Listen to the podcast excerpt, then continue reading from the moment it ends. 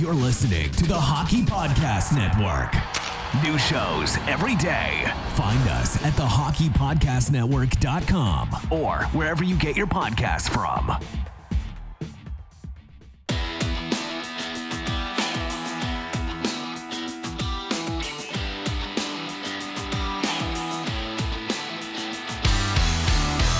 Welcome to your Canadiens Connection on Rocket Sports Radio. This premier hockey podcast featured at CanadiensConnection.fm brings you the latest news, in-depth analysis, and expert commentary about the NHL's most storied franchise, the Montreal Canadiens, hosted by Rick Stevens and Michael Spinella. Our team of credentialed journalists provides behind-the-scenes insight on the Canadiens, designed to inform, entertain, and engage Habs fans around the globe. We are proud to be the trusted source for all things Habs for more than a decade. This is the Canadiens Connection Podcast.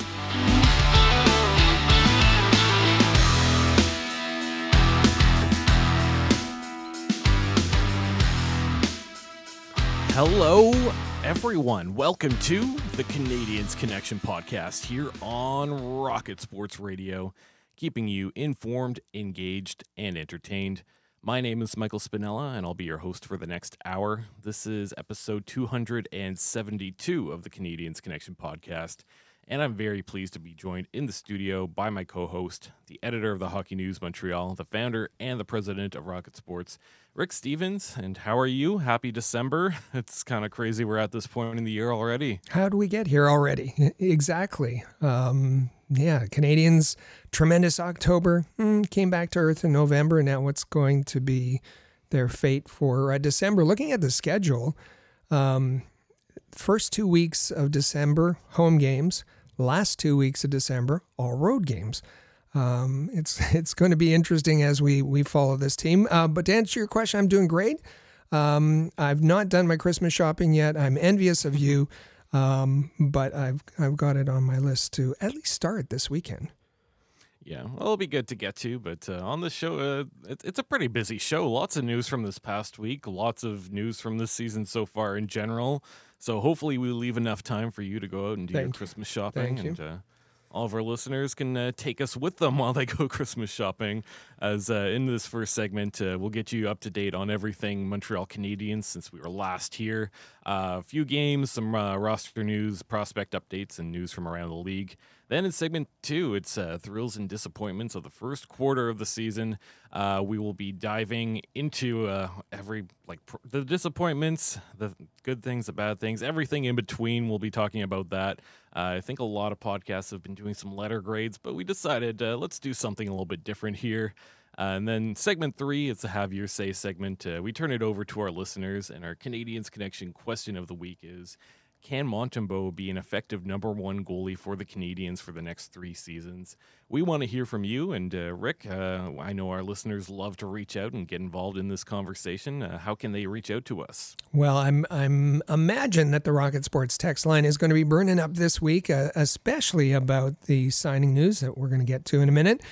And if you haven't sent us a text before, you are welcome to do that. Again, the Rocket Sports text line, it is 5853-ROCKET, 5853-ROCKET. You can also follow us on social media at Habs Connection on Twitter, Facebook, and Instagram, and you can check out our website, CanadiensConnection.fm. Make sure that you check out our comprehensive game previews and post-game recaps for every Montreal Canadiens game at thn.com/Montreal. And here's what's happened since we've been gone. Going all the way back to November the 25th, Montreal pays a visit to the Los Angeles Kings, and it was a 4-0 whooping for the Kings. Not Allen's greatest start of the season, but at the same time, I did feel Jake Allen was very much hung out to dry. Not a whole lot of support for him. Not a ton of emotion or pushback from the Montreal Canadiens in general as they get trampled. And Phoenix Copley, the goaltender for the Los Angeles Kings, he gets a shutout. Yeah, it was the Canadiens weren't in this game. This was a whooping. And as you said, I think Jake Allen did what he could, but didn't get any kind of goal support. He had a great save on none other than Phil Deneau, tremendous glove save early in the third period, but later in that third period, the Moore backhand, that one looked pretty ugly. The high shots were 30 to 18 for the Kings. All right, that tells part of the story. But I looked at high danger scoring chances. They were 16 to 2 for Los Angeles, 5-on-5. So a really rough game for the Montreal Canadiens against a very good Los Angeles Kings team. And they had a few days off to reflect upon that before heading into Columbus, and Montreal wins this game 4-2. Montembeault got the start, but to be completely honest, Sam Montembeault and the Montreal Canadiens in general, I don't think played that well. I think there are a few occasions in which they got lucky with Montembeault sliding way far out of his crease, wide open net, and the Columbus Blue Jackets just not being able to finish. Two goals apiece in that second period, and then nothing until late in the third when it was Yoel Armia who deflected a puck into the net to give the Habs a lead, and of course an empty netter added as a dagger. So not a great showing from either team, to be completely honest. First game played for Armia since his recall, his second recall from Laval, and was the hero in this game. You're absolutely right about Sam Montembeault. He really lacked body control throughout that game. He was overplaying the puck and then putting himself way out of position for any rebounds. In the crowd in that night were three members of the Edmonton Oilers hockey ops staff. There was assistant general manager Brad Holland, pro scout Warren Reichel, and their goaltending scout they brought along. I don't know that they liked what they saw from Montembeault on that night. Yeah, and I don't think we were particularly impressed either. Actually, one of my Rocket Sports Media colleagues, Gustav, and I did a live stream watch-along for this game. We paid attention to Montembeault's play, and I think our consensus was if we were a member of the Edmonton Oilers in the audience, I think we were more inclined to pass on Montembeault than to want to go ahead and trade for him. Yeah.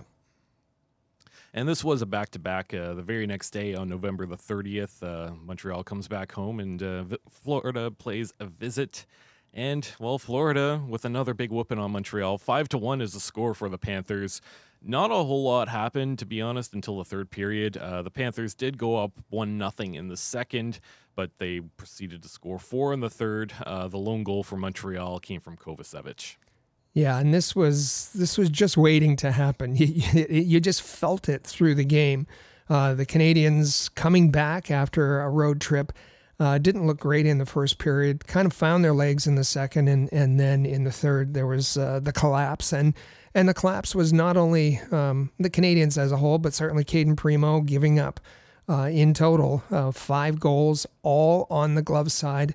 And it was tough, and it's kind of the pattern we've seen from the Canadiens, being dominated by Boston, dominated by Los Angeles, dominated by Florida, all very good teams, and then the Canadiens making up their points against Anaheim, against San Jose, against Columbus, teams at the bottom of the standings.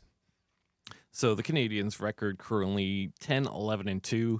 That's 22 points and 24th in the NHL, so Montreal still towards the bottom of the standings, second last in the Atlantic. Please continue to check out Habs Notepad. Habs headlines, feature articles, and game day posts appearing regularly at thn.com/Montreal. And actually some big news in our roster section. Alex Newhook left the game in the third period against the Florida Panthers with a lower body injury. He took an awkward tumble into the net and needed help off the ice. This morning on Saturday, December the 2nd, it was announced that he'd be out for quite a while yet. 10 to 12 weeks is the estimated time that it's going to take for Alex Newhook to recover from a high ankle sprain, and you knew something was up because the way he fell awkwardly into the mesh, and his Lay got caught up in it. It was ugly. He didn't look like he could put much weight on it as he was helped off. And yes, that's real bad news. 10 to 12 weeks for Newhook with this high ankle sprain. And following the injury, the Canadiens recalled forward Mitchell Stevens, your namesake there, Rick, from the Laval Rocket. He's a veteran. He spent a lot of time in the American League, 12 points in 16 games with Laval. Yeah, I think this was a good move.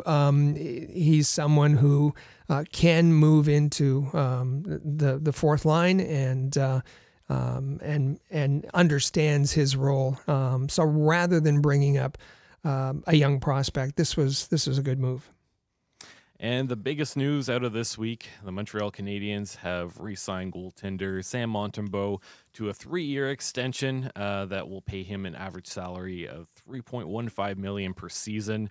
Montembeault's career stats, 3.42 goals against average, 0.897 save percentage. So far this season, he's got a 2.73 goals against average and a 910 save percentage within 10 games. And Rick, I think there was a mix of reactions here. We'll break this down just a little bit. Yeah, I think that where to start on this? Well, Sam Montembeault has he is adored by the Montreal media, and I think that cheerleading along or being a press agents for Sam Montembeault.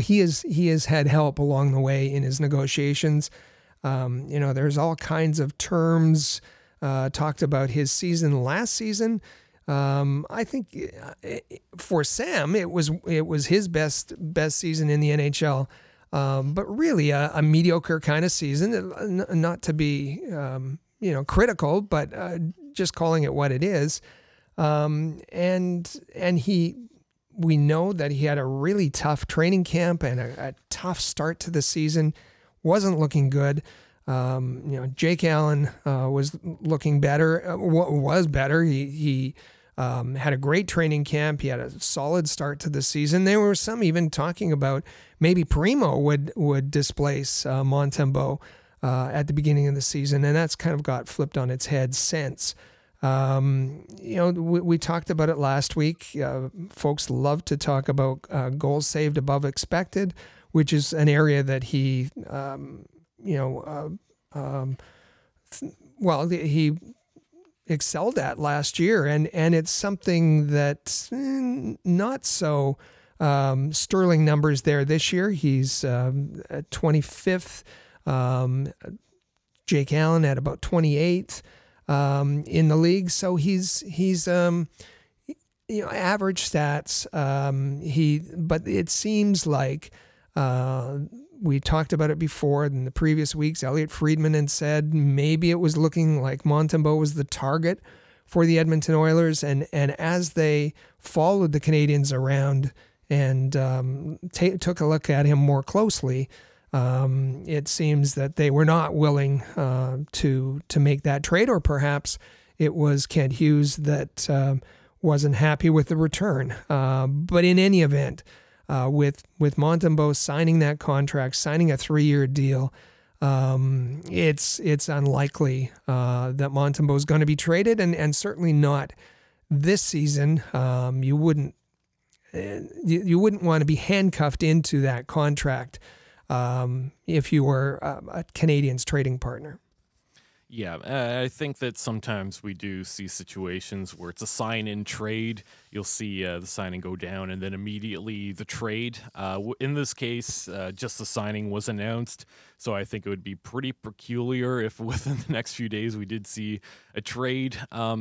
For Sam Montembeault, I've mentioned it a few times. I think he has surpassed my expectations a little bit since Montreal claimed him off waivers.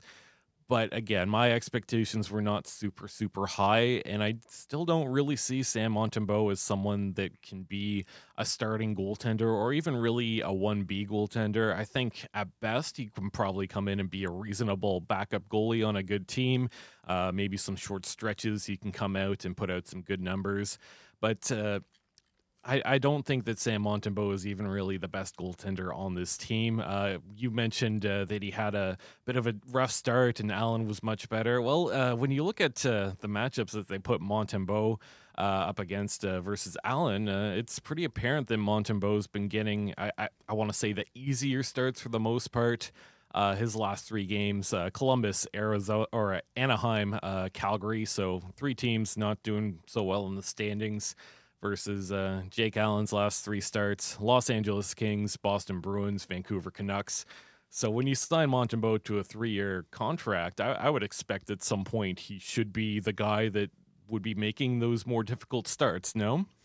Yeah, for sure. And maybe that's to come, but I think that many fans have asked, why now? Why would you? There was no rush to sign Montembeault. You want to let the offers play out right up until the trade deadline.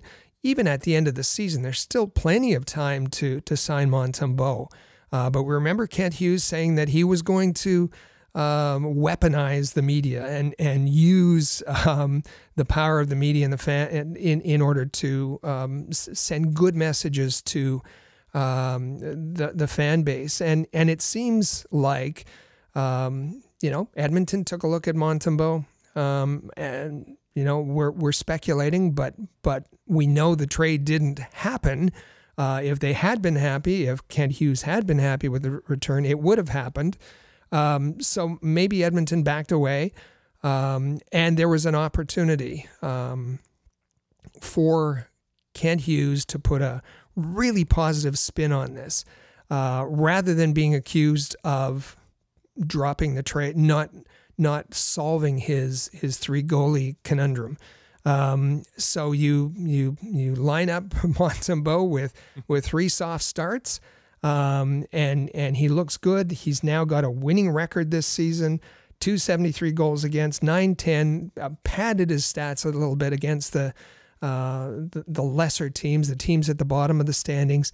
And now you have the opportunity when fans are coalescing around Montembeault and a little sour on Primeau and Allen, to make this big splash with the signing. Does that sound far-fetched? Maybe, but Hughes has said he is going to do these kinds of things. As an agent, you do those kinds of things. He was going to bring those techniques to the general manager position, and it all fits. Whatever they've chosen, all of this fits the scenario that's playing out. And I guess to piggyback off of that, so if that was the case and they had him pad his stats quite a bit against those lesser teams, did that not kind of backfire a little bit in that now Sam Montembeault is making more than $3 million next season and it's a 3-year contract? Did Montreal maybe set themselves up so that they potentially just overpaid Sam Montembeault a little bit here? Well, I think the Canadiens are willing to overpay for a fan favorite. And we, that was pretty obvious. The deck, the summary in the press release, the headline is 3-year contract extension for Sam Montembeault. The deck, or the summary as we call it, the subheading, says the Quebec-born netminder has recorded a .910 save percentage in 10 games. So you parse out, 10 games, and start it with the Quebec-born netminder. Couldn't say that about Allen. Couldn't say that about Primeau. Are you paying a premium for that? Of course you are. The Canadiens will always do that. So I think is it a little too much for Montembeault? Yeah, probably. Based on his performance, based on his stats, definitely. But the Canadiens have cost certainty for their goaltending position for the next 3 years. There is no way that they're going to pay $3 million to Sam Montembeault and then an extra 3.85. So 3.15 for Montembeault, 3.85 for Allen, $7 million for goaltenders who really, there's no strong starter. There's no real number one goaltender. It's not going to happen. So I think that clearly sets up an opportunity where Jake Allen is going to be moved between now and the trade deadline. Yeah, I think that's a good point, too. And like we talked about briefly, Jake Allen, I think, to start of the season was phenomenal and outright won some games for the Montreal Canadiens. As things have gone along, I think he's come back down to earth and he's been a little bit more what we expect from him. And, of course, going off against some of the more difficult matchups, like we mentioned, the Bostons, the LA Kings, the Tampas, in general, the Montreal Canadiens not playing very well in those games. So you see his stats start to decline quite a bit. If we wanted to compare Montembeault and Allen just a little bit here, looking at a few stats that stood out to me, well, you look at the goals against, and, of course, Montembeault's played 10 games, Allen's played 9 games. Montembeault, 27 goals against, Allen 30 goals against. But something that kind of stood out to me, and this kind of backs up the point of Montembeault getting some of the easier starts, the Canadiens have scored 29 goals when Montembeault's in net, only 20 when Allen's in net. The goal differential being positive for 2 on Montembeault's end and negative 10 for Jake Allen. So I do think to an extent here we have seen that Allen is been the more reliable goaltender and the guy they're willing to put out against stiffer competition. But I would like to see, okay, if you are committing to a Sam Montembeault for 3 more seasons, I certainly would like to see Sam Montembeault get more of those starts. I think that would help me better evaluate what he is, because as of yet, like I said, I've just not seen enough from Montembeault for me to consider him a really good starting goaltender in the NHL. Yeah, and once that all is sorted out, the three-headed goalie situation has got to end. And once that ends, Sam Montembeault is going to have to take the load. That's something many people have been calling for. Is he capable of handling that? Well, we'll see. But moving him, and he's been talked about as a bargain. But now he's moved into a salary area where he's going to be compared to a Georgiev, a Samsonov, those goalies who in that salary range, even a Varlamov, who's, I think, a bargain at much less. So he's going to have to take on the tougher matchups. He's going to have to be compared to goalies in that same salary level. And I think that, well, he's always going to get favorable press, but I think fans are going to start to say, okay, wait a minute. Is he the goaltender, as some are now talking about, as too important for the future, as the future goaltender? Some of the media are talking that way. Or is he the stepping stone? Is he going to, put out a basic level of goaltending over the next 3 years until the Canadiens are able to develop one of the next prospects? Yeah, I think that's a fair point too. And there's one last thing I personally wanted to bring up here, and you touched on it briefly. I felt like there was a lot of time to sort out the Sam Montembeault situation. I know was just purely speculative. Maybe the Edmonton situation kind of fell through and that wasn't going to work out, even after all of what was being reported and having a lot of Edmonton scouts showing up to Montreal games. I think that Sam Montembeault did want to remain in Montreal. I think that's a fair thing for me to say. And if they wanted to re-sign him, I think they could have given it a lot more time and potentially talked him down a little bit in terms of numbers. And if there was still a chance of flipping out Sam Montembeault, well, they had all the way until the deadline to really figure that one out, no? Yeah, as I said, they... the kind of, he hasn't signed multi-year contracts. He talked about going year to year and not knowing. And so this wouldn't have been unusual until it waited until after the trade deadline, until it waited until after the season. That wouldn't have been unusual at all. Sam Montembeault is happy where he is. He said, if I could spend the rest of my career with the Montreal Canadiens, I would be happy. So yes, he wanted to stay here. He's let that be known. He wasn't looking forward to going elsewhere. He's comfortable. He's adored. Why would he want to move? So yes, there was opportunity for more negotiation there. On the other side, was Kent Hughes thinking, oh, maybe he's going to go on a run here. Maybe he's going to, start lighting it up against tougher opponents, and is that going to be a more difficult negotiation at the, that's. Well, I don't know if that would play out that way.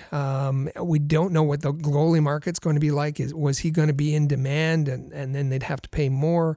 So Kent Hughes just saw the opportunity where he had a winning record, where he had glowing stats, where there was a lot of good press about him, and seized the opportunity to sign him. That's the way I see it anyway. I should say that, we've talked about Edmonton and were they going to take Montembeault? Were they going to take Allen? Were they going to take Primeau? As we mentioned last week, the Edmonton Oilers have other options other than the Montreal Canadiens. There are other goaltenders who are performing much better than any of the Montreal Canadiens goaltenders, and at a reasonable cost. And we named some of them. James Reimer being one, I thought it was interesting this week that TVA mentioned they were all over the Charlie Lindgren story saying, my goodness, when Charlie Lindgren was in Montreal, nobody considered that he was an NHL goaltender. We did. And we talked about it constantly. If you've listened to this podcast, we know that you've heard us say Charlie Lindgren got a raw deal in Montreal, and he went to Washington, and every November every December he's been terrific. This November he's been fabulous for the Capitals and one of the best goaltenders in the National Hockey League. Are they paying Charlie Lindgren $3.15 million? No, they don't happen to be doing that. And he didn't get to pick his starts, soft starts, given the injury situation in Washington. So I thought it was interesting this week that that some of the media were jumping on the Charlie Lindgren train. Yeah, I think it's a great point, too. And what a contract for Charlie Lindgren with the Washington Capitals. I believe when that was signed, it was 3 years, $1 million per year. So that's looking great. And like you said, Charlie Lindgren being absolutely phenomenal and perhaps the one that got away from the Montreal Canadiens. Yeah. And before we get on to our prospect update, did you have anything else you wanted to mention about the Sam Montembeault contract? I know that, at least online, it was really a mixed reaction from Habs fans on this one. Yeah, I think, and that's fair, that it was a mixed reaction because of I think the over-generous praise. Folks are talking about the way he played at the World Championships. Well, there were no NHL players there other than on his team. That can be kind of discounted. Talking about his season last year in glowing terms, well, kind of average. We talked about with Marty Baron about the Canadiens goaltenders, and Marty Baron said that Sam Montembeault has improved each year that he's watched him, and expected that this would be the season, the coming out season for Sam Montembeault. That last season he got the praise, this season he was going to catch up with the performance.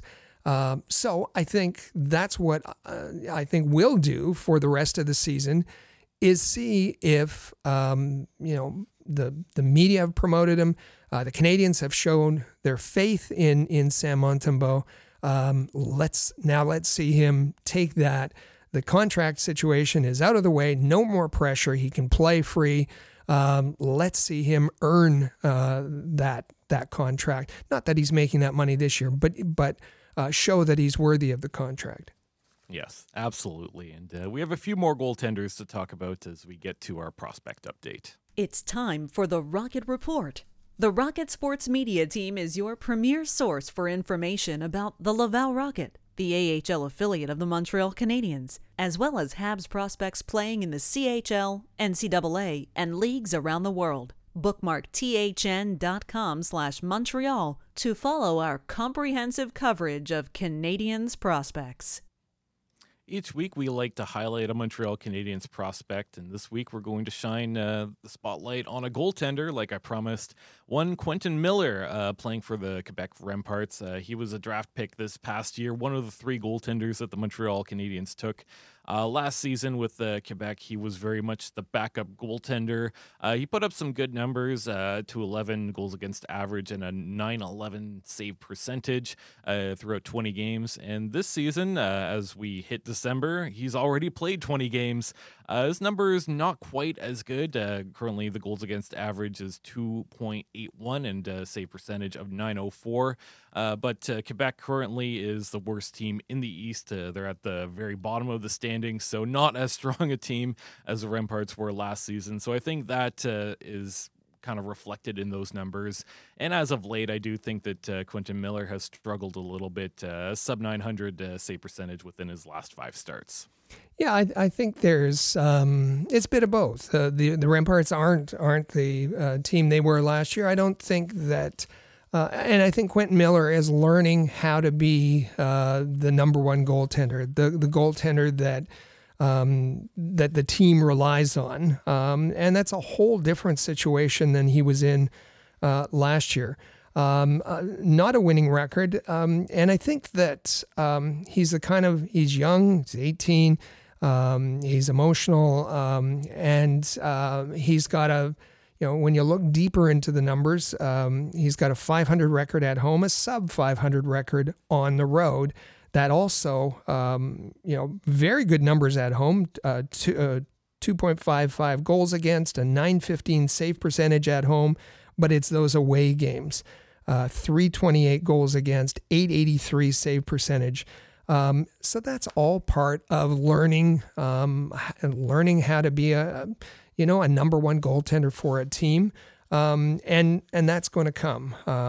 And again, these are goaltenders with potential. Some will meet them, some won't, some in between. And I think there's no room for criticism in here for Quentin Miller right now. He's he's learning how to be a goaltender, a number one goaltender in the QMJHL.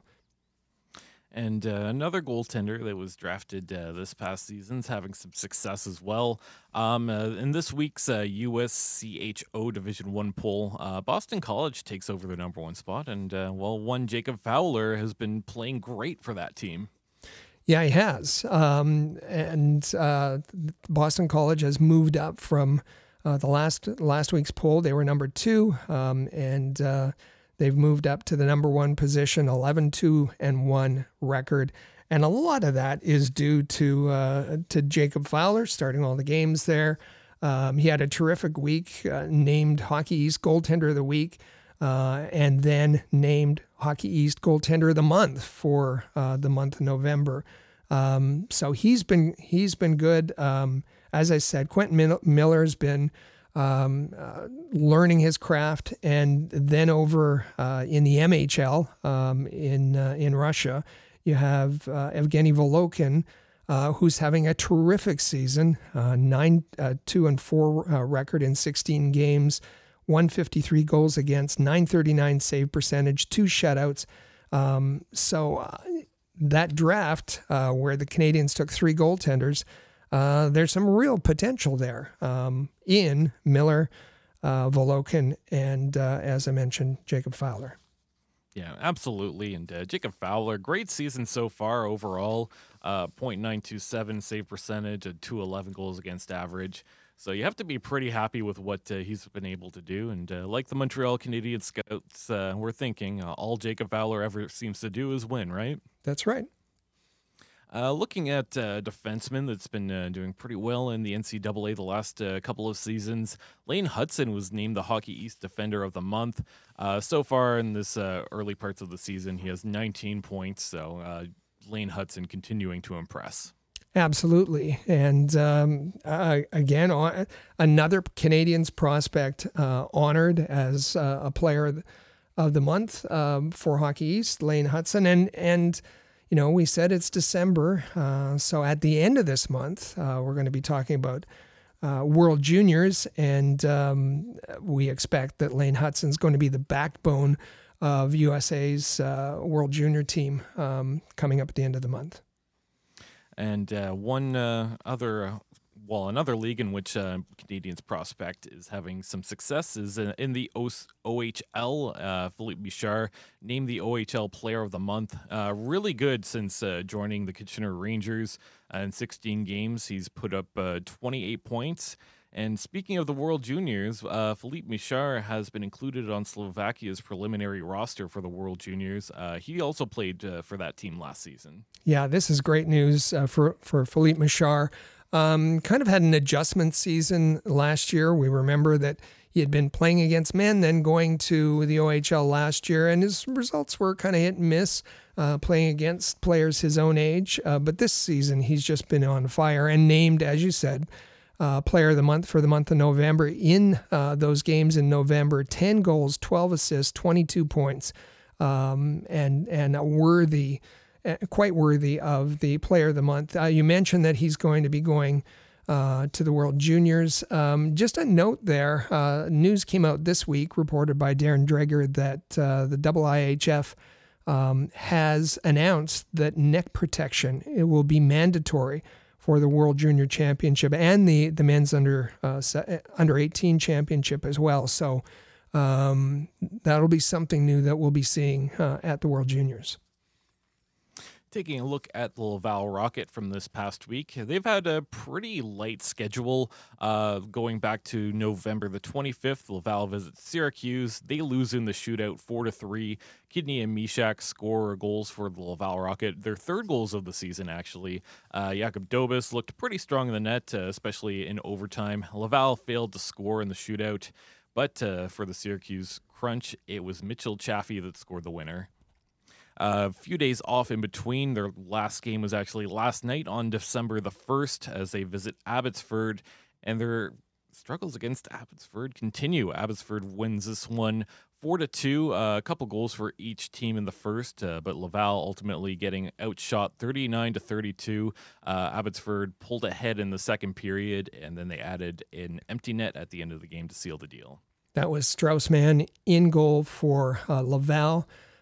First game back for Emil Heinemann after being away, having an injury, a lengthy injury. I thought he looked really good, led the team in shots on goal. He had 4 shots on goal. He was playing on the top line with Riley Kidney and Lucas Kandata. But that game, and if you stayed up for it, because it wasn't till... Is a 10 o'clock. It's supposed to be a 10 o'clock start. They had some problems with the glass that didn't start till about 10:20, so it's now a 6-game losing streak for the Laval Rocket. They'll face Abbotsford again, another late game on the West Coast on Saturday night, and it'll be interesting to keep an eye on the Abbotsford fans. First of all, it's Teddy Bear Toss night in Abbotsford, which is always fun, a great charity. On Friday night, the crowd booed William Trudeau every time he touched the puck from start to finish. And the broadcast, the home broadcast, the play-by-play guy said that, unfortunately, Trudeau has a name that's very unpopular in Canada and certainly unpopular with the Abbotsford crowd, so it wasn't necessarily directed at William, but something he had to deal with. Of concern is the way Laval plays defense. They're giving up 81 goals. That's worst in the AHL, and that's not all on their goaltenders. They're just terrible in their own zone. Absolutely. So the Laval's record currently 5-10-3-1. That's a .368 points percentage. That's 29th in the AHL, so still right towards the bottom of those standings. Yeah. Forward Sean Farrell is out indefinitely with an upper body injury. He was actually pretty good for the Laval Rocket so far this season, putting up 12 points. Yeah, I thought he looked good. A little bit of a slow start, but he looked good. Suffered that injury during the game in Syracuse that you mentioned. So Laval has a busier week coming up. Like you mentioned, tonight on December the 2nd, Laval plays in Abbotsford for the 10 p.m. start. And then they head over to Laval on the 6th of December. And then on the 8th of December, they are hosting the Hartford Wolfpack. If we want to take a look at the Trois-Rivières Lions, we've given them a lot of praise throughout this season. And this week, things didn't go so well for them. Three losses on the 25th when they visit Norfolk. They lose 5-2. In South Carolina, a couple days later, they lose 6-2. And then on the 30th of November, they got shut out by Savannah 5-0. So it's looking like Joe Verbeek has struggled a little bit of late, although before this week, he has proven himself to be a solid ECHL starter. Anthony Beauregard still leads the team in points, but things really coming back down to earth for the Lions. Yeah, and I think Zach Amond was in that for at least one of those games. Trois-Rivières is having trouble scoring. They've scored 4 goals in the last 3 games and giving up a lot, as you said, 16 goals in 3 games. Coming back to earth a little bit. And part of that, to be fair, is that the Laval Rocket have had injuries and dealt with call-ups to Montreal. So some of those players that have been performing well for Trois-Rivières are now in Laval. On Thursday, the ECHL announced a brand new franchise starting in the 2024-25 season. They'll be located in Lake Tahoe, and they will be known as the Tahoe Knight Monsters. I think that's one of my favorite team names ever. I don't think it makes a ton of sense, but great name, great logo as well, if you wanted to look that up. And currently, I don't see them having any affiliation with an NHL or AHL team. No, it's pretty hush-hush, but that's Tahoe Knight Monsters with Knight with a K. So pretty safe bet. That they will be the ECHL affiliate of the Vegas Golden Knights. Vegas entered into a 1-year relationship with the Savannah Ghost Pirates. Yes, that's a name. They're new to the ECHL this season, but just on a 1-year agreement. So I expect that Vegas will make an announcement that Tahoe will become their ECH affiliate. Just a point of interest that for football fans, former NFL star, not really, Tim Tebow is the owner of the Tahoe Knight Monsters. All right, so Tim Tebow dipping into yet another sport. Yeah, that's right. If we want to take a look at the QMJHL, as we have started putting English language coverage on the hockey news for the Quebec Major Junior Hockey League. One article that came out this past week is Eagles looking to soar to the top. And Rick, what can you tell us about this one as we continue that coverage? Jeremy, who covers the QMJHL for us, is doing a team-by-team review of their plans for the trade period in the queue. And this one's about the Cape Breton Eagles and what they're looking to do over the trade period. Trade period will be very active for teams in the queue. If you want to know what Cape Breton's going to do, head to our QMJHL site. And you can look at last week and the coming weeks as Jeremy goes team to team. And explaining that. There's also some great articles from the archive of the Hockey News that relate to the queue. There's a weekly Team of the Week, Player of the Week. There's all kinds of information for you at our new site. So if you want to find all our content about Canadiens prospects, you can go to thn.com/Montreal. And if you want to find the best English language coverage of the Quebec Major Junior Hockey League, go to thn.com/QMJHL. And now it's time to get to our quotes of the week. And the Canadiens Thursday night versus Florida had a major third period collapse. And that led to 2 quotes that really just made our cut of quotes of the week. I don't think we had any choice but these 2. The first one comes from Cayden Primeau, and he's talking about what went wrong versus the Florida Panthers. Second-guessing myself, but yeah, they got 2 in the same spot, and played in my head a little bit. So, not ideal, but, you can learn from it. Not sure. I felt like my glove has been pretty good this year.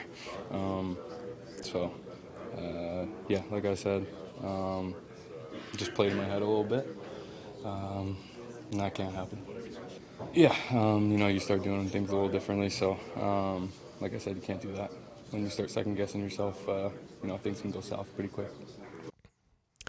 We've been saying that Cayden Primeau is not an NHL caliber goaltender, not to be critical, just to be honest, and saying that Cayden Primeau is not comfortable in his skin when he's in the crease or he's when he's in front of the cameras, and it's sad. It's really sad.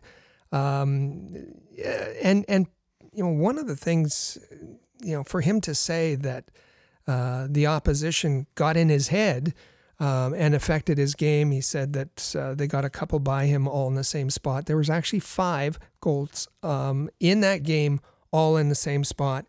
And it's just being realistic about your strengths and weaknesses. Cayden Primeau's glove has always been an issue. We played that quote from him that there was a focus. The work that he's done with Eric Crawford is about placing his feet in the right place. And he said he feels that he's been able to do that this season. But his glove has been weak. And it was in the AHL. It has been this season. If you look at, I think he's let in 19 goals this season. 15 are on the glove side. And 5 in a row in that game against Florida, and that collapse in the third period. It's painful to listen to him. It's really painful, and does he need help? And as I said, Eric Crawford's been working with him, and maybe had a bit more time to work with him given the 3 goalie rotation, but. One thing that, and this goes back a few years, when Carter Hart was a prospect, and Carter Hart arrived as a highly touted prospect in the AHL, and our team, the Rocket Sports team, was spending more time traveling back then, and we were in Lehigh Valley, and Carter Hart was there in the bench and in the locker room, and I took the opportunity to talk to him off the record, and he very openly talked about this psychologist, mental performance coach that he had, and just that it was something that helped him. Because my original question that launched all this was, how do you forget a bad goal? And he just went on saying that it's really hard work, that to be an effective goaltender, especially an high performance goaltender in the National Hockey League, you have to forget anything that's happened in the past, and you don't look at what's coming up in the future. You really have to stay in the moment. And that's hard to do. That's really hard to do. When it was Zach Fucali had great talent, but had trouble with that as well. He would leave in his head a great save that he would make or when he let in a bad goal. And Cayden Primeau, obviously, against the Florida Panthers, obviously that really affected him. And so I know that the Canadiens have a team psychologist, but this is something that individuals and we don't know. Maybe Cayden Primeau has someone he works with on the side like that. But goaltending is not only physical, and we've heard that from Marty Baron that he doesn't think that Cayden Primeau is quick enough, that he has those skills, but he certainly is struggling right now mentally, and I think the pressure is weighing on him, and it's really sad to see. So our other quote from this past week, it also came after the Florida Panthers game, and it's in regard to someone else who has been struggling quite a bit this season, Marty St. Louis on Josh Anderson. What's it going to take for this guy to get rewarded? Josh is back. You saw it tonight. Josh is back. He fought angry. He's back. Speaking of angry, Marty St. Louis was angry. When Eric Ingles asked that question, Marty St. Louis just glared at him through the whole answer. You heard that he didn't even let Eric finish his, he knew what he was going to say. He had that prepared. Ingles didn't even finish his question when he jumped in. Josh is back. He's back. He fought angry. He's back. I don't know that that's exactly what's going to, maybe that emotional release is going to get Josh Anderson going, but it's been painful to watch. Another player, it's been painful to watch, Josh Anderson, and he's getting tons of ice time, he's getting tons of power play time. You'd think that something would just deflect off a leg or a stick or something. But to have 2 assists, and who hasn't scored a goal yet this year? Kirby Doc, Jaden Struble, David Savard, Raphael Harvey-Pinard, and Jordan Harris, and Josh Anderson. And who's the only player in that list who has played 23 games? It's been difficult. Josh Anderson, he has the speed, he has the size, he plays physical, but he isn't doing the right things. It's not even that it's not goal scoring. He's not getting assists either. And especially with all the ice time he's getting, he's really struggling. So when Marty says Josh Anderson's back, he fought angry. Is Josh Anderson's role fighting? Is fighting against the Florida Panthers a unique thing that not everyone does? I don't particularly think so. I mean, I think everyone gets into fights against the Florida Panthers. We'll talk about that a little bit more in a bit. But I don't think that it's fair to say that Josh Anderson is necessarily back, as Marty put it. Yeah, let him go on a run. Let him go on a run and string some goals and assists together and power play points, and that's when we'll confidently say that Josh Anderson back. This was an angry Marty St. Louis releasing, just as Josh Anderson released on the ice in that fight. Yeah. And as we approach the end of this first segment, we have some hockey news. To start, the NHL announced the return of the player draft on All-Star Thursday as part of the NHL All-Star Weekend. I kind of like this. I remember there being a lot of fun moments coming from this, and particularly one Alex Ovechkin doing everything he possibly could to be the last pick so that he could win a car. So kind of a fun thing that the NHL is re-implementing. Maybe this will help some intrigue with the NHL All-Star Weekend. Well, I hope you enjoy it. I've bailed out of the All-Star Weekend, and adding an extra day to it, it's just, it has less and less to do with hockey every year. And I think what made it at least humorous the last time they had the draft is the number of players who were just drunk during that event. It was probably not great for the kids watching on TV, but let's hope that doesn't get repeated this upcoming All-Star game. Yeah, absolutely. News from the Chicago Blackhawks. Chicago Blackhawks have waived forward Corey Perry and have terminated his contract for engaging in inappropriate conduct. Corey Perry announced later that he would be entering the player assistance program and released a lengthy apology in regard to it. Yeah, it's tough for Corey Perry, a former Montreal Canadian. He was a leader when the Canadiens, especially on the cup run, things obviously went sideways in Chicago. Chicago, because of the issues with the NHLPA, they could not say very much, but they emphatically said that it didn't have anything to do with the just awful rumors that were out there And, you know, this had to do with Corey Perry's conduct at a sponsor event and being under the influence. And so this is good to see that Corey Perry is going to get some help. And final thing we'll talk about here, there was a game against the Ottawa Senators and the Florida Panthers in which they combined for 167 penalty minutes throughout a pretty feisty game. Lots of scrums, lots of like rough play, lots of fights. And the icing on the cake here is this announcement from Garrett Rank. 2 minutes for goaltender interference, 2 minutes for roughing. Florida, number 12, has 2 minutes for roughing, and then every player on the ice has a 10-minute misconduct. Florida will have a 2-minute power play. I have never heard that in my life, and I didn't even know there was a signal for that. You do the roundabout signal. Everybody on the ice has a 10-minute misconduct. It was brilliant. That was referee Garrett Rank, as you said. This was.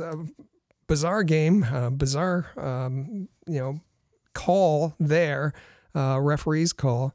But the Tkachuk versus Tkachuk, I'm all for that. And that was fun. Even the chirping that they did back and forth was a lot of fun.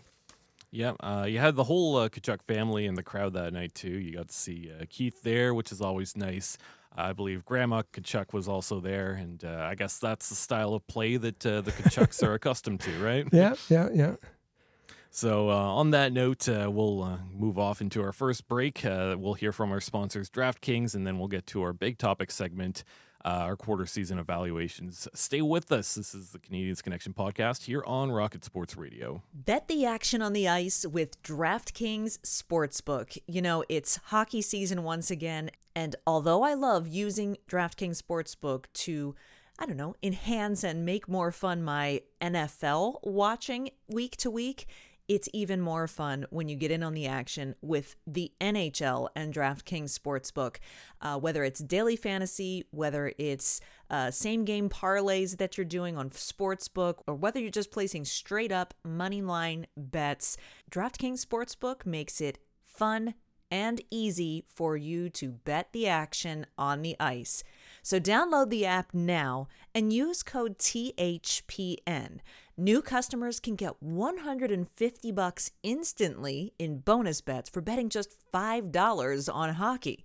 Now that's code THPN only on DraftKings Sportsbook, an official sports betting partner of the NHL. The crown is yours. Bonus bets expire 168 hours after issuance. Gambling problem? Call 1-800-GAMBLER or visit www.1800gambler.net. In New York, call 877-8-HOPE-NY or text HOPE-NY 467-369. In Connecticut, help is available for problem gambling. Call 888-789-7777 or visit ccpg.org. Please play responsibly. On behalf of Boot Hill Casino and Resort, 21 plus age varies by jurisdiction. Void in Ontario. Bonus bets expire 168 hours after issuance. See dkng.com/hockey for eligibility and deposit restrictions, terms, and responsible gaming resources. NHL and the NHL Shield are registered trademarks of the National Hockey League. Copyright NHL 2023. All rights reserved.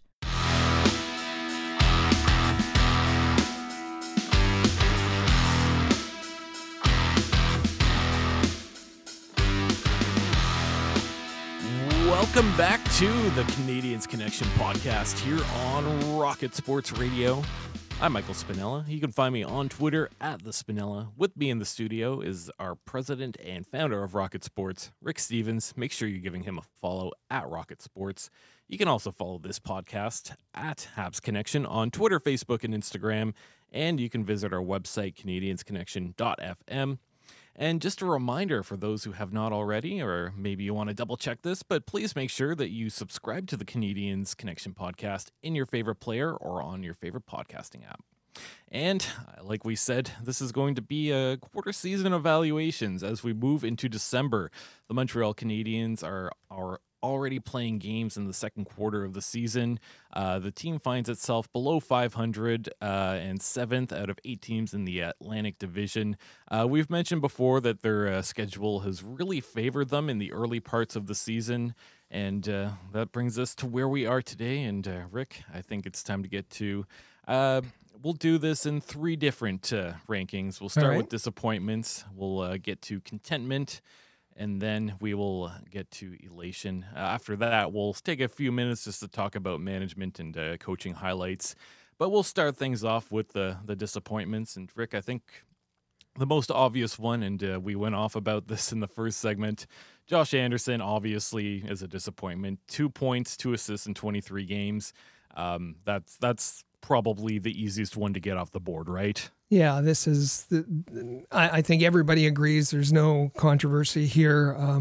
Josh Anderson has been a huge disappointment, and it relates to, he's had good line mates. He's had lots of ice time. He's had lots of power play time, and sits after 23 games with just 2 assists, a -6, 29 minutes in penalties, and is projected over an 82-game season to have 7 points. That's not going to happen. Well, at least we don't think it's going to happen, but he's just had a bitterly bad stretch. Yeah, not much more we can say about that. And with that, I'll let you start off with a couple of your disappointments so far this season. Mike Matheson. Very disappointed in Mike Matheson. And Rick, why are you so disappointed in Mike Matheson? Because, you look at the... goal scoring for the Montreal Canadiens, and you see a Mike Matheson in there. But if you drill down a bit, I don't think there's any debate that he's been dreadful in his own end. Defensively, Mike Matheson was bad last season. He's been horrible so far this season. I don't think there's any debate on that. But, fans and media always talk about his offensive contributions. But why don't we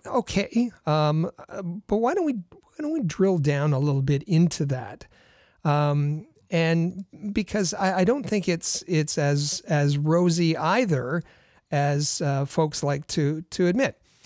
He has 17 points. That's third in scoring on the Montreal Canadiens. However, let's look at his 5-on-5 offense. He has 2 goals, 1 primary assist, let me repeat that. He has 1 primary assist this season at 5-on-5 and 2 secondary assists. He's feasting on power play points. He has 9 power play points right now, but his offense is just negligent on at even strength play. So for that reason, both offensively and defensively, Mike Matheson has been a major disappointment for me this season. Yeah, I think that's a great choice. I personally didn't have him on my list, but I do agree with a lot of what you said.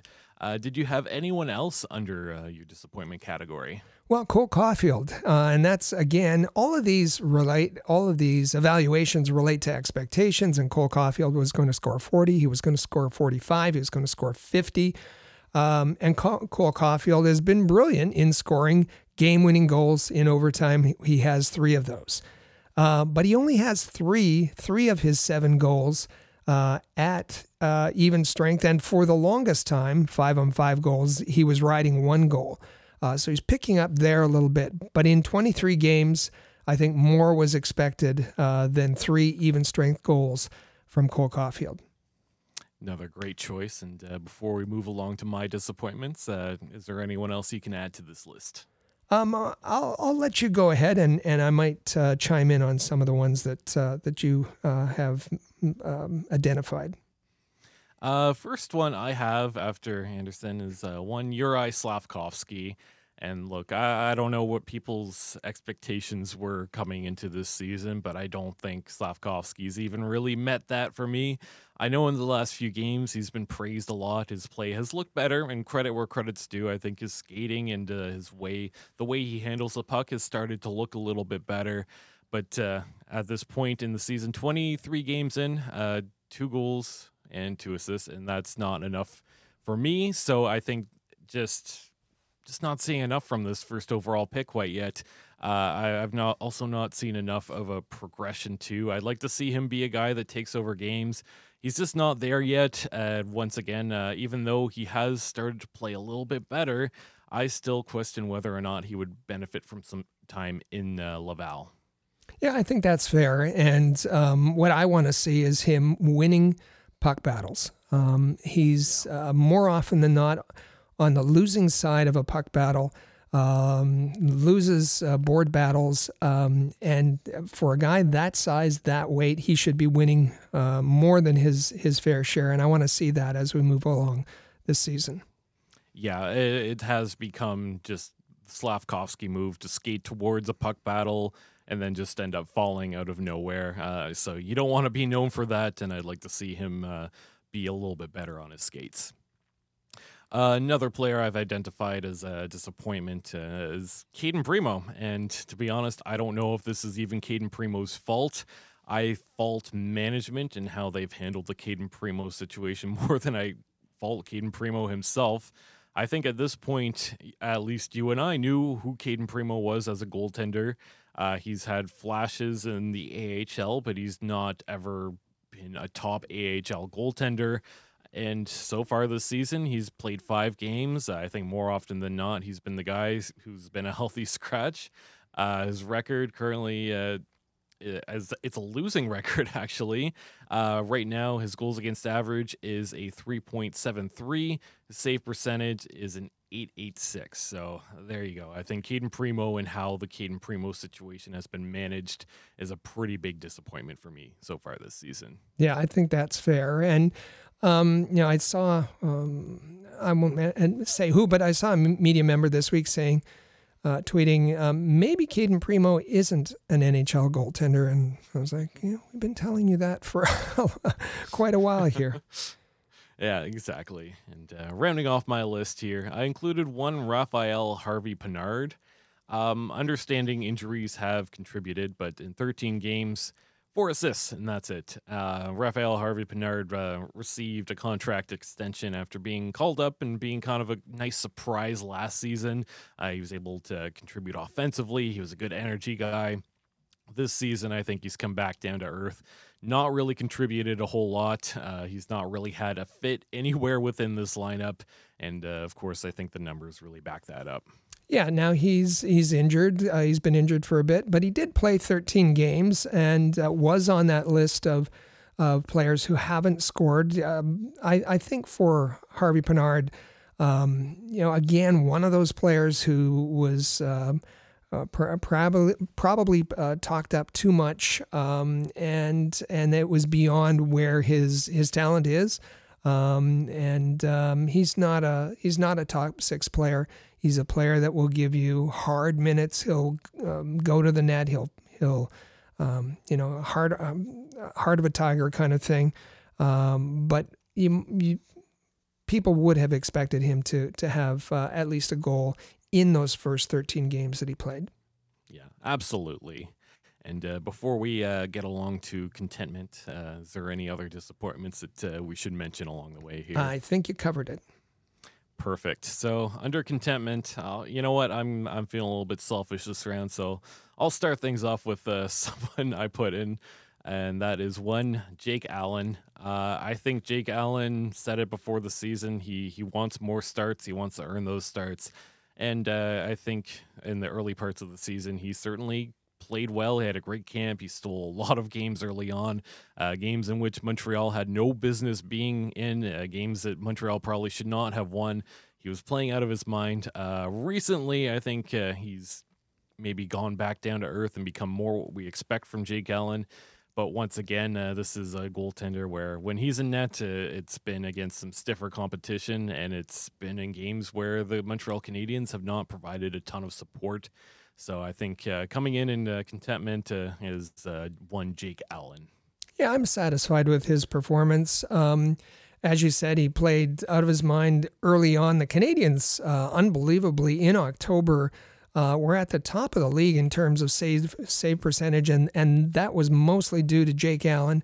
He's where Sam Montembeault gets overly praised. I think people are overly critical of Jake Allen.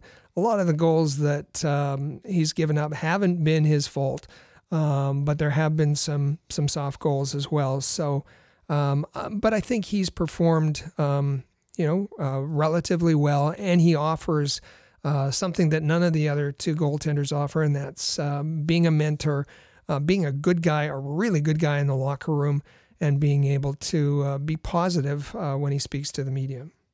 Yeah, and under contentment, I do have two other players. I'll kind of link them together here, but you actually had these guys as disappointments, so perhaps I'm a little bit higher up on their play, and that's Cole Caulfield and Nick Suzuki. Currently, Cole Caulfield is leading the way in terms of points with 19, Suzuki just behind him with 18. I agree that you do expect more goals from Cole Caulfield. I'm not sure why he has not been able to score more 5-on-5 goals, but he is leading the team. He does have 12 assists, so I'll give him a little bit of a break at the moment. I think this could change by the end of the season, but for now, I will consider myself satisfied with both of these players as they have been the two guys leading the way offensively. Yeah, and just to be clear, Cole Caulfield was definitely on my disappointment list. I'm fine with, I agree with you as far as Suzuki on the contentment list, satisfied list. He hasn't been lighting it up, but he's a player who we've gotten what we've expected out of him. Absolutely. And are we ready to get to elation, or do you have one more for contentment? On my contentment list, I have Alex Newhook, who unfortunately is injured now, but I think that there was a lot of questions about him coming in. I think he's been very up and down, depending for the most part on who he's played with. But I talked about Cole Caulfield and his lack of even strength goals. Well, Alex Newhook, all of his goals have come at even strength, and he's tied for the team lead. So I'd have him right there. Sean Monahan, I also, it was uncertain what was going to happen with him coming back from two serious injuries, and he's helped to make each line that he's been on better. And I would throw in addition to Newhook and Monahan, Jonathan Kovacevic, who I think has been a bit of a surprise, and I had him on my contentment list. Yeah, I think that's a pretty good list, and you start to see where you and I have a little bit of separation in terms of what our lists look like. In terms of elation, I do have two players on my list, but I'll let you take the lead on this one. The one at the very top of the list is Cayden Primeau. And I've mentioned, I think Cayden Primeau has emerged as the Canadiens' number one defenseman. We always knew that he would be strong on the defensive side, but there was some question about how he could contribute to the offense. Now, keep in mind that Cayden Primeau doesn't get power play time, but I think you've seen quietly that Cayden Primeau has taken over the most minutes for a defenseman in the game over the last couple of games, and essentially, although listed in the lineup, it's they are the second pairing, but they've taken over as the first pairing defenseman. That is Cayden Primeau and Justin Barron in terms of minutes played, harder matchups. Cayden Primeau, offensively he leads the team with 6 assists, 5-on-5 offense. Would you have believed that, or would you have thought that was Matheson? Cayden Primeau leads the entire team, not just defensemen, in 5-on-5 offense with 6 assists. He has 1 goal, he has 4 primary assists, and he has 2 secondary assists. And I compare that with what I said about Mike Matheson having only 1 primary assist at 5-on-5. Cayden Primeau has 4, 6 assists total. So I think he has taken over as the number one defenseman. And Justin Barron, We saw that he had a disappointing preseason, sat out initially, and then he's been the second half of the Canadiens' number one pairing. The two of them have played together before, and they look terrific together. And so I would, in my thrilled column, Cayden Primeau, head and shoulders above everybody else, Justin Barron, and then I have Brendan Gallagher, who I think has had a bit of a rejuvenation, and he has made each line that he's played with better. Yep, I like that list. Completely agree with you on Cayden Primeau. All I really have to say is he's been the best defenseman on this team the past two seasons, and it's not been particularly close. Everything he does is great. I don't think he makes a ton of mistakes out there.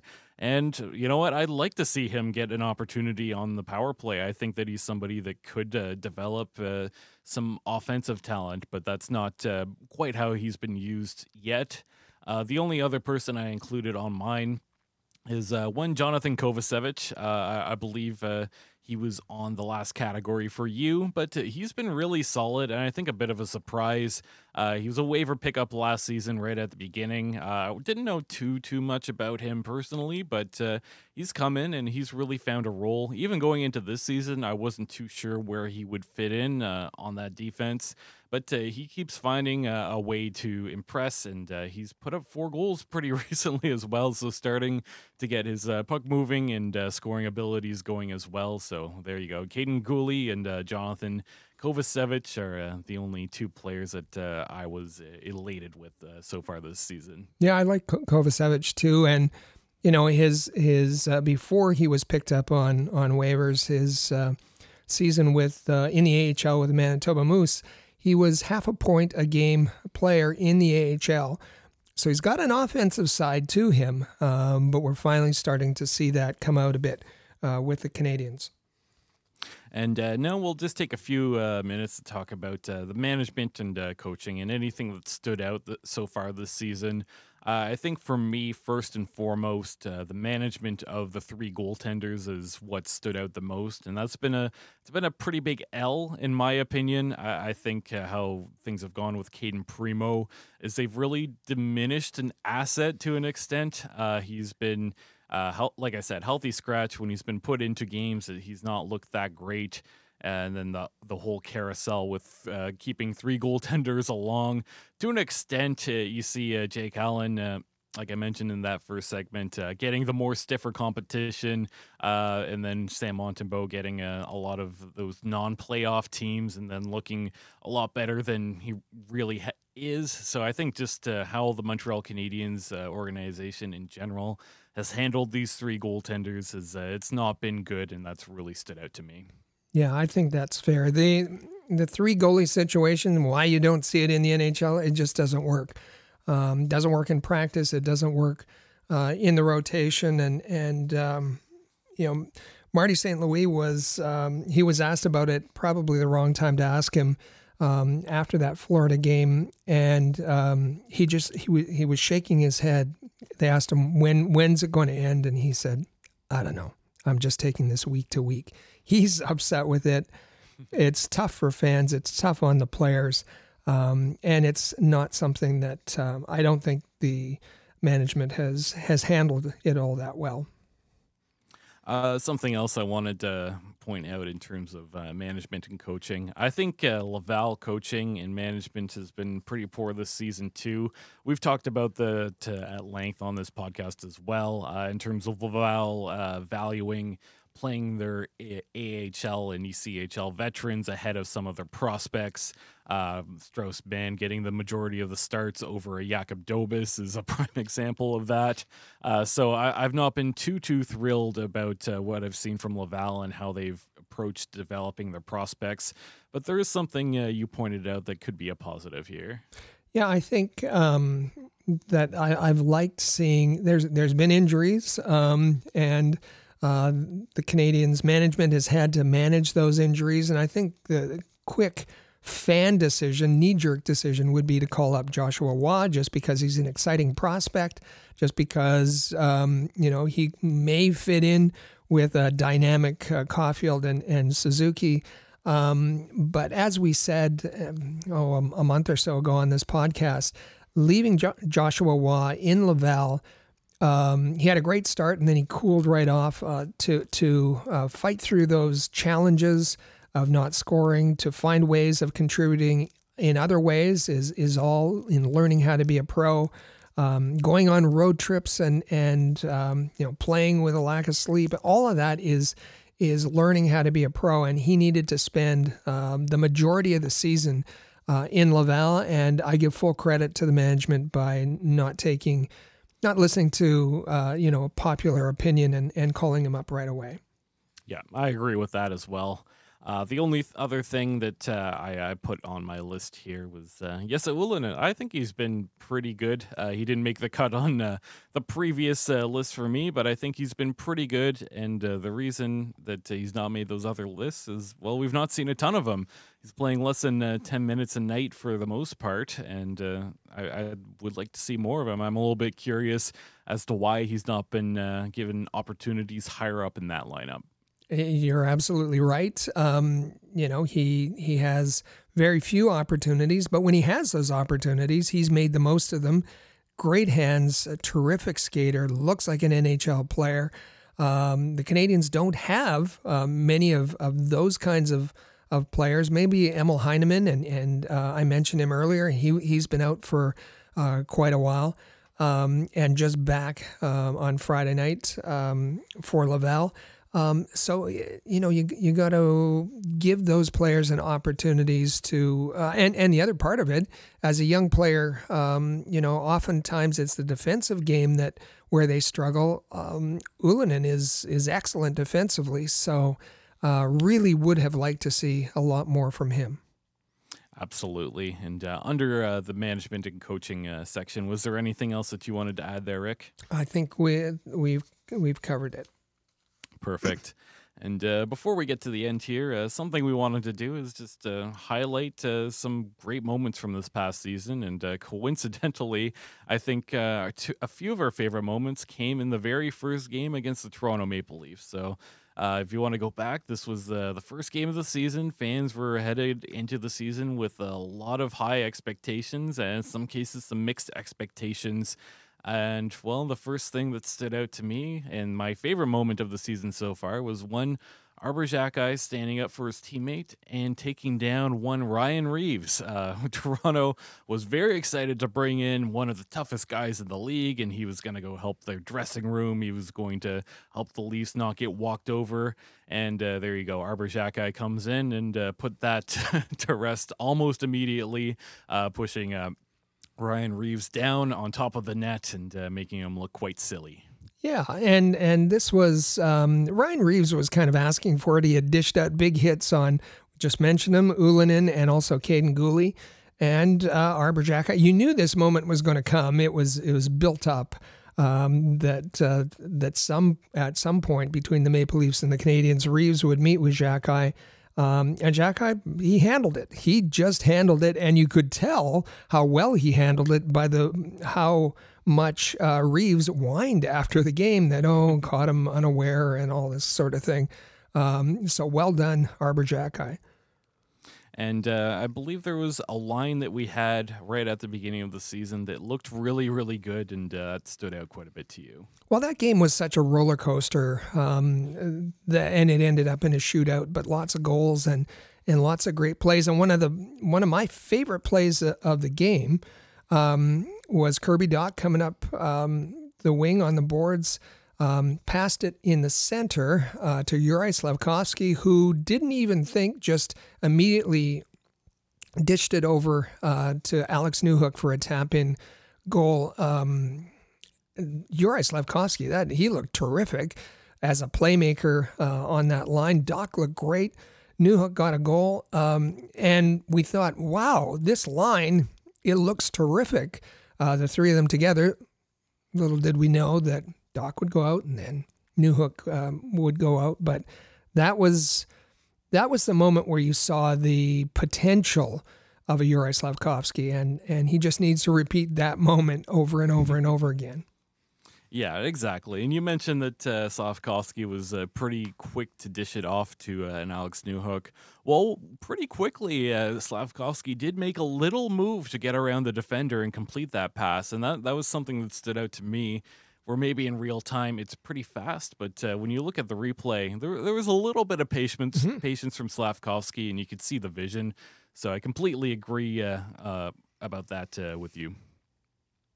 So on that point, you know what? It's been a pretty chaotic first quarter of the season. Lots of ups, lots of downs, a lot of in between for the Montreal Canadiens. So let us know your thoughts. And as we head into our final break here, we want to leave you with our Canadiens Connection question of the week. Can Sam Montembeault be an effective number one goalie for the Montreal Canadiens for the next 3 years? We want to hear from you. And with that, we'll take our final break. And then make sure that you stay with us. You are listening to the Canadiens Connection podcast here on Rocket Sports Radio. The Canadiens Connection is proud to be a partner of Rocket Sports Media, digital media publishers of sports and entertainment websites. Their mission is to build a worldwide network of sports fans who are informed, engaged, entertained, and connected. Learn more about RSM, its team, and its portfolio of brands at rocketsportsmedia.com. I bet you enjoy sporting your best Habs jerseys, dressing up your kids and pets in the cutest Habs gear, and showing off your decked-out hockey cave or fan ink. Well, don't just show your friends, show your Habs. The Rocket Sports Media team wants you to boast your finest pictures for our global network of Montreal Canadiens fans. Include the hashtag #ShowYourHabs when posting your fan photos on Twitter, Facebook, or Instagram. Then log on to showyourhabs.com to see your entries, along with photos and posts from Habs fans all over the world. A proud member of the Rocket Sports Media Network. If you're a business owner looking for the perfect platform to reach a targeted audience of customers, Rocket Sports Media is the solution. Our global hockey community provides unmatched social media reach to an attentive demographic of sports and entertainment fans. We can provide visibility to your company, helping you to engage and leverage this prime group of potential clientele. In addition, we also offer sponsorship opportunities for fan events and featured areas of website content, giving you name and logo recognition. Visit rocketsportsmedia.com to contact us regarding this unique marketing opportunity.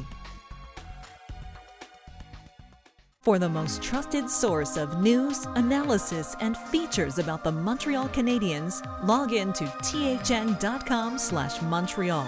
Your year-round source for anything Habs-related. That's thn.com/Montreal.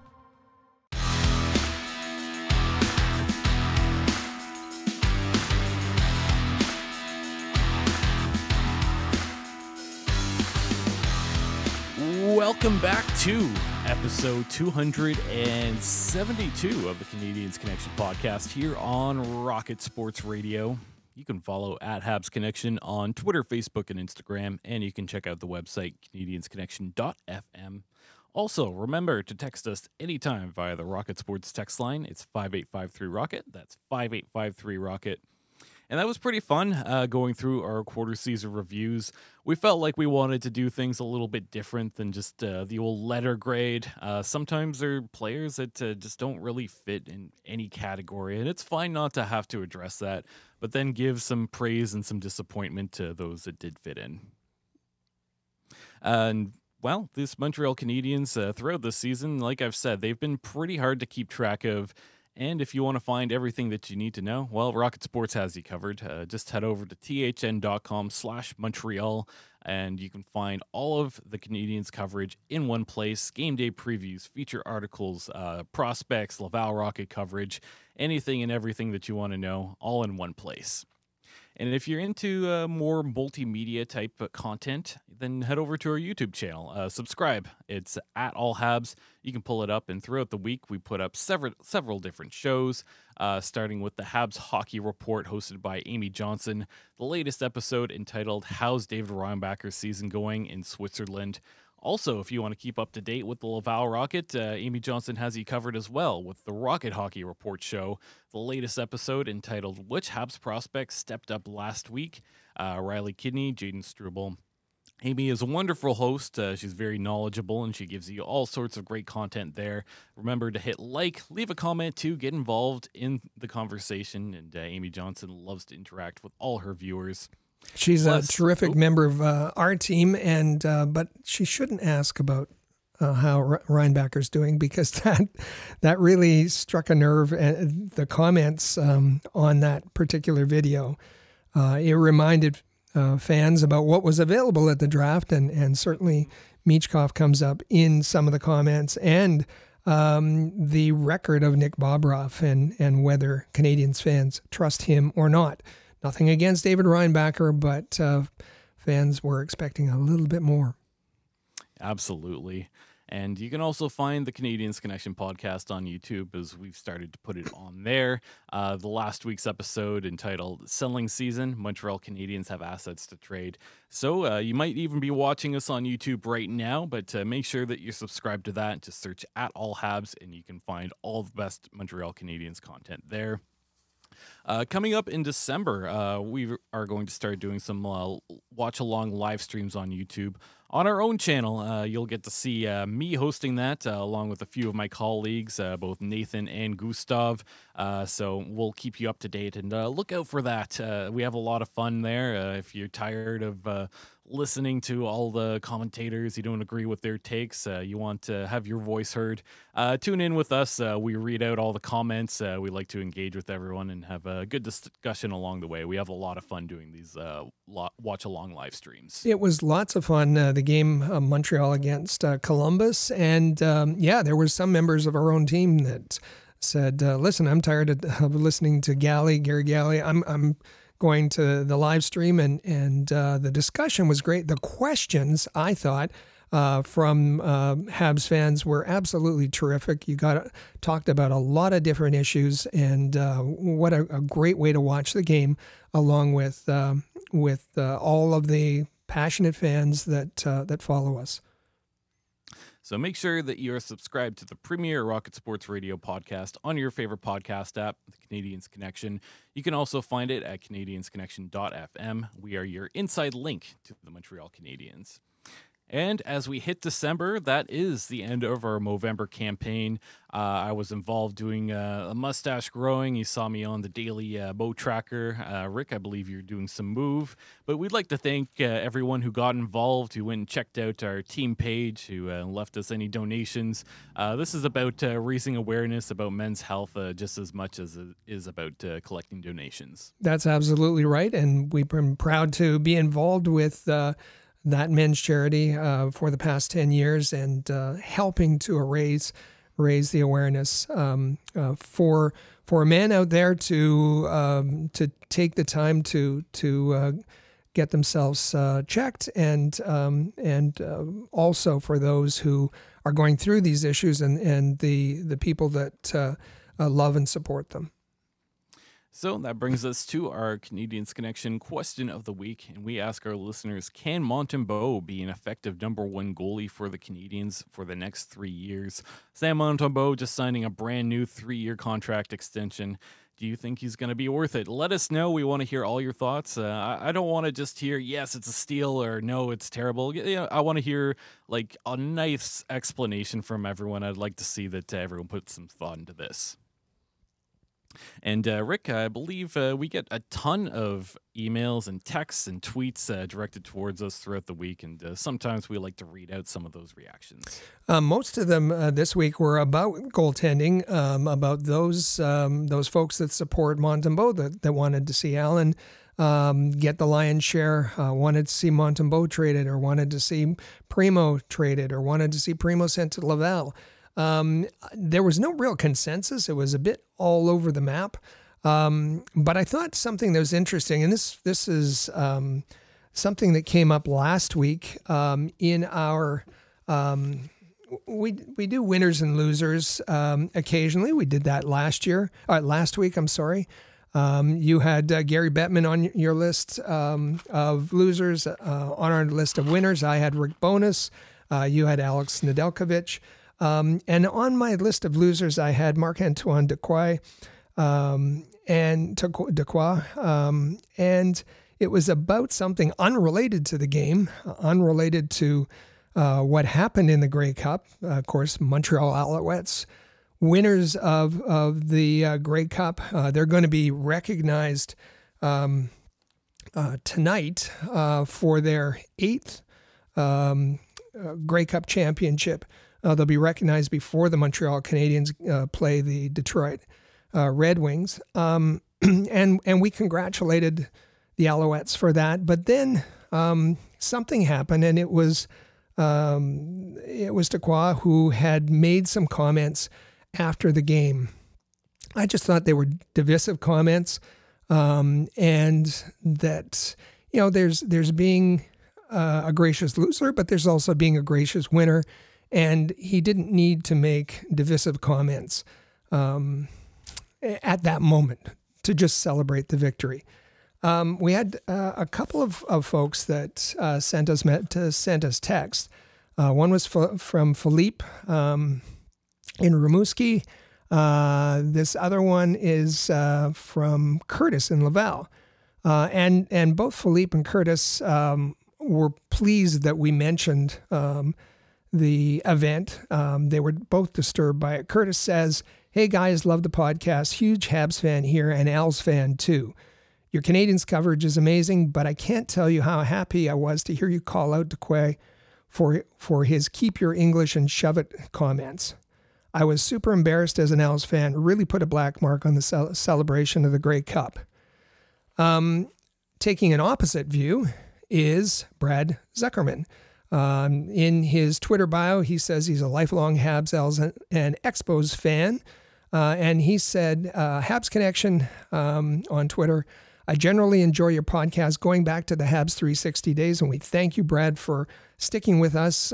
We had a podcast on Saturday afternoon starting in about 2011 on our website, and we did the Habs 360 for 6 years and then switched the format a little bit into the Canadiens Connection. So Brad's been with us a long time, has enjoyed the podcast all these years, but says he says that Rick Stevens should stick to limiting his analysis to the Montreal Canadiens. Didn't like my remarks about, he says, the Montreal Alouettes. I wasn't critical of the Alouettes, but about Taqua, yes, I was. And he thought my comments were off base. And again, you know, stay in your lane. Yeah, focus on hockey, focus on the Montreal Canadiens. I'm all on board with that.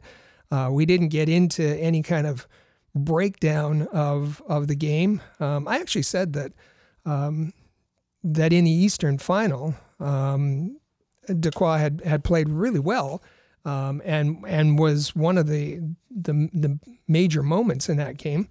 And there, I'm speaking as a fan, not as a football analyst. But, you know, as a person who's lived in Quebec and understands the duality and all of that, I think we all do. Anyone who's been here understands that. That the moment for division, there's lots of moments for division, and people can take advantage of that. I didn't see that as just the right moment to do that. And so that's why I made the comments I did. Please some people, didn't please others. And that's what we do. We try to be honest. We try to tell the truth. We don't try to, follow the popular comments. We say it like it is. And I guess that's why people like Brad have enjoyed us for over a decade. Yeah, so appreciate a longtime listener chiming in, and getting into the conversation. We do receive a ton of messages, like I said. We just pick out a few each week to read those on, and we hope to continue to get feedback and thoughts and questions from all of our listeners. Coming up this week, the Montreal Canadiens do have three games, starting with tonight at home. They will host the Detroit Red Wings. I believe it's going to be Jake Allen in net, and no sign of Patrick Kane for the Detroit Red Wings as of yet. So unfortunate, we won't see any Patrick Kane there. A couple days off in between. December the 4th, Seattle's going to come to Montreal.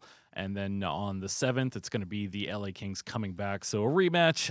You get to see Pierre-Luc Dubois as the Los Angeles King suit up against the Montreal Canadiens at home. Theory fits, Michael. Jake Allen, Detroit Red Wings are top 10 in the league. Yep. Jake Allen facing another top 10 team. There you go. So it's not just a coincidence. I think there's something to it. So with that, it'll be a wrap for us today. Thank you all for tuning in and listening. Make sure that you're subscribed to the Canadiens Connection podcast in the player or on any of your favorite podcasting apps. You can also share it on social media if you like what you heard. Enjoy the week. We'll be back here next Saturday, December the 9th, for another great episode. Thank you all for listening to the Canadiens Connection podcast here on Rocket Sports Radio. Click subscribe so you never miss an episode of Canadiens Connection. Follow us on Twitter, Facebook, and Instagram at Rocket Sports.